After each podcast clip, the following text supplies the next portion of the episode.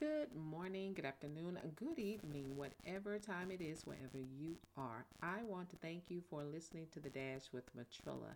Guys, let's talk about being a Christian.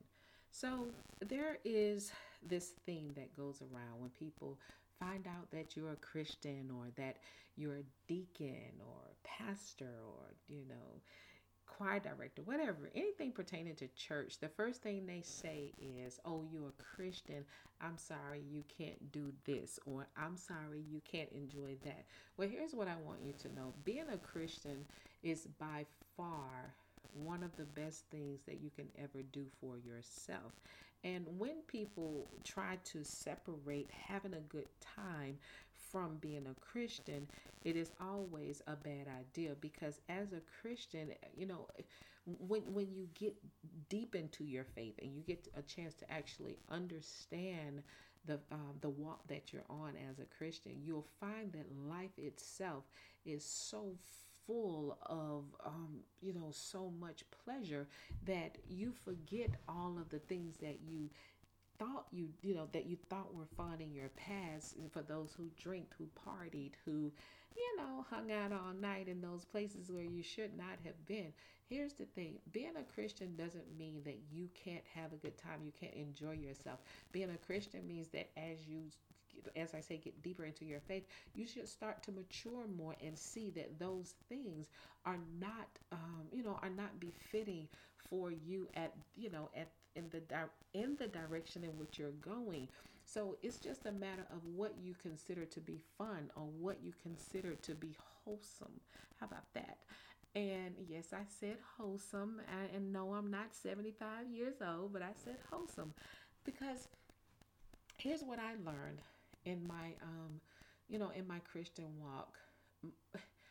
I thought I was really enjoying life until I really, really um, gave my full life to the Lord. How about that? I gave my full life to the Lord, and it was like have you ever heard the saying people say you know i looked at my hands my hand looked new looked at my feet my feet looked new too.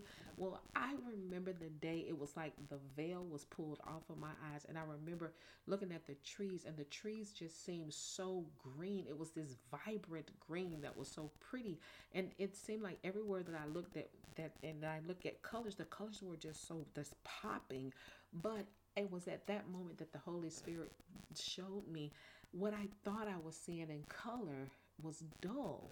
But now that I'm embracing my Christianity, embracing my walk, then the colors are vibrant, bright, vibrant. Why do I want to say vibrant with a B, but vibrant, vibrant. And I was seeing clear. So I think I have more fun now than I've ever had. Um, and I'm enjoying it and I love it. I've been a Christian all my life, but I have to be honest and say I haven't always lived Christian like. How's that? So there are a lot of people who feel as if though because you don't always live Christian like, you're no longer a Christian. That is far from the truth. If you accepted Jesus Christ as your Lord and Savior, then guess what? You can't lose that. You can't lose that. Nothing can cut that away from you. And especially if you went down in that liquid grave, the baptism, the water, it it's solidified. It's just a matter of if you're going to allow the world to keep throwing you into hell. That's what the big that's the big part of it. So I said all that to say this being a Christian is not a bad thing. Being a Christian is not something that puts you in a separate box. It, being a Christian is not to say that you have to walk, you know, on the other side of the street. No, you can intertwine and intermingle with people knowing that the Holy Spirit will remind you, will guide you, will show you the things that you need to see on your walk and the things that you need to get involved in on your walk. Will there be some things that you need to cut away? Of course.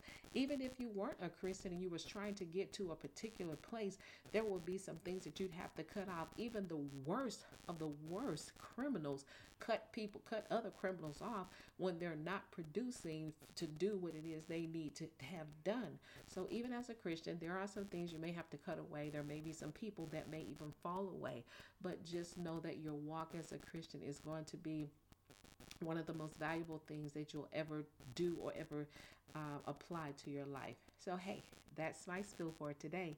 You guys know what I say never give up on your life, never give up on your dreams, and never get. Wait, I messed it up. I got excited. Wait a minute. So let's go back. That's my spiel for today. You guys know what I say. Never give up on your life, never give up on your dreams, and never give up on God. And you better know the victory still belongs to Jesus. That is what makes you victorious. Y'all know I'm silly. Y'all better keep up.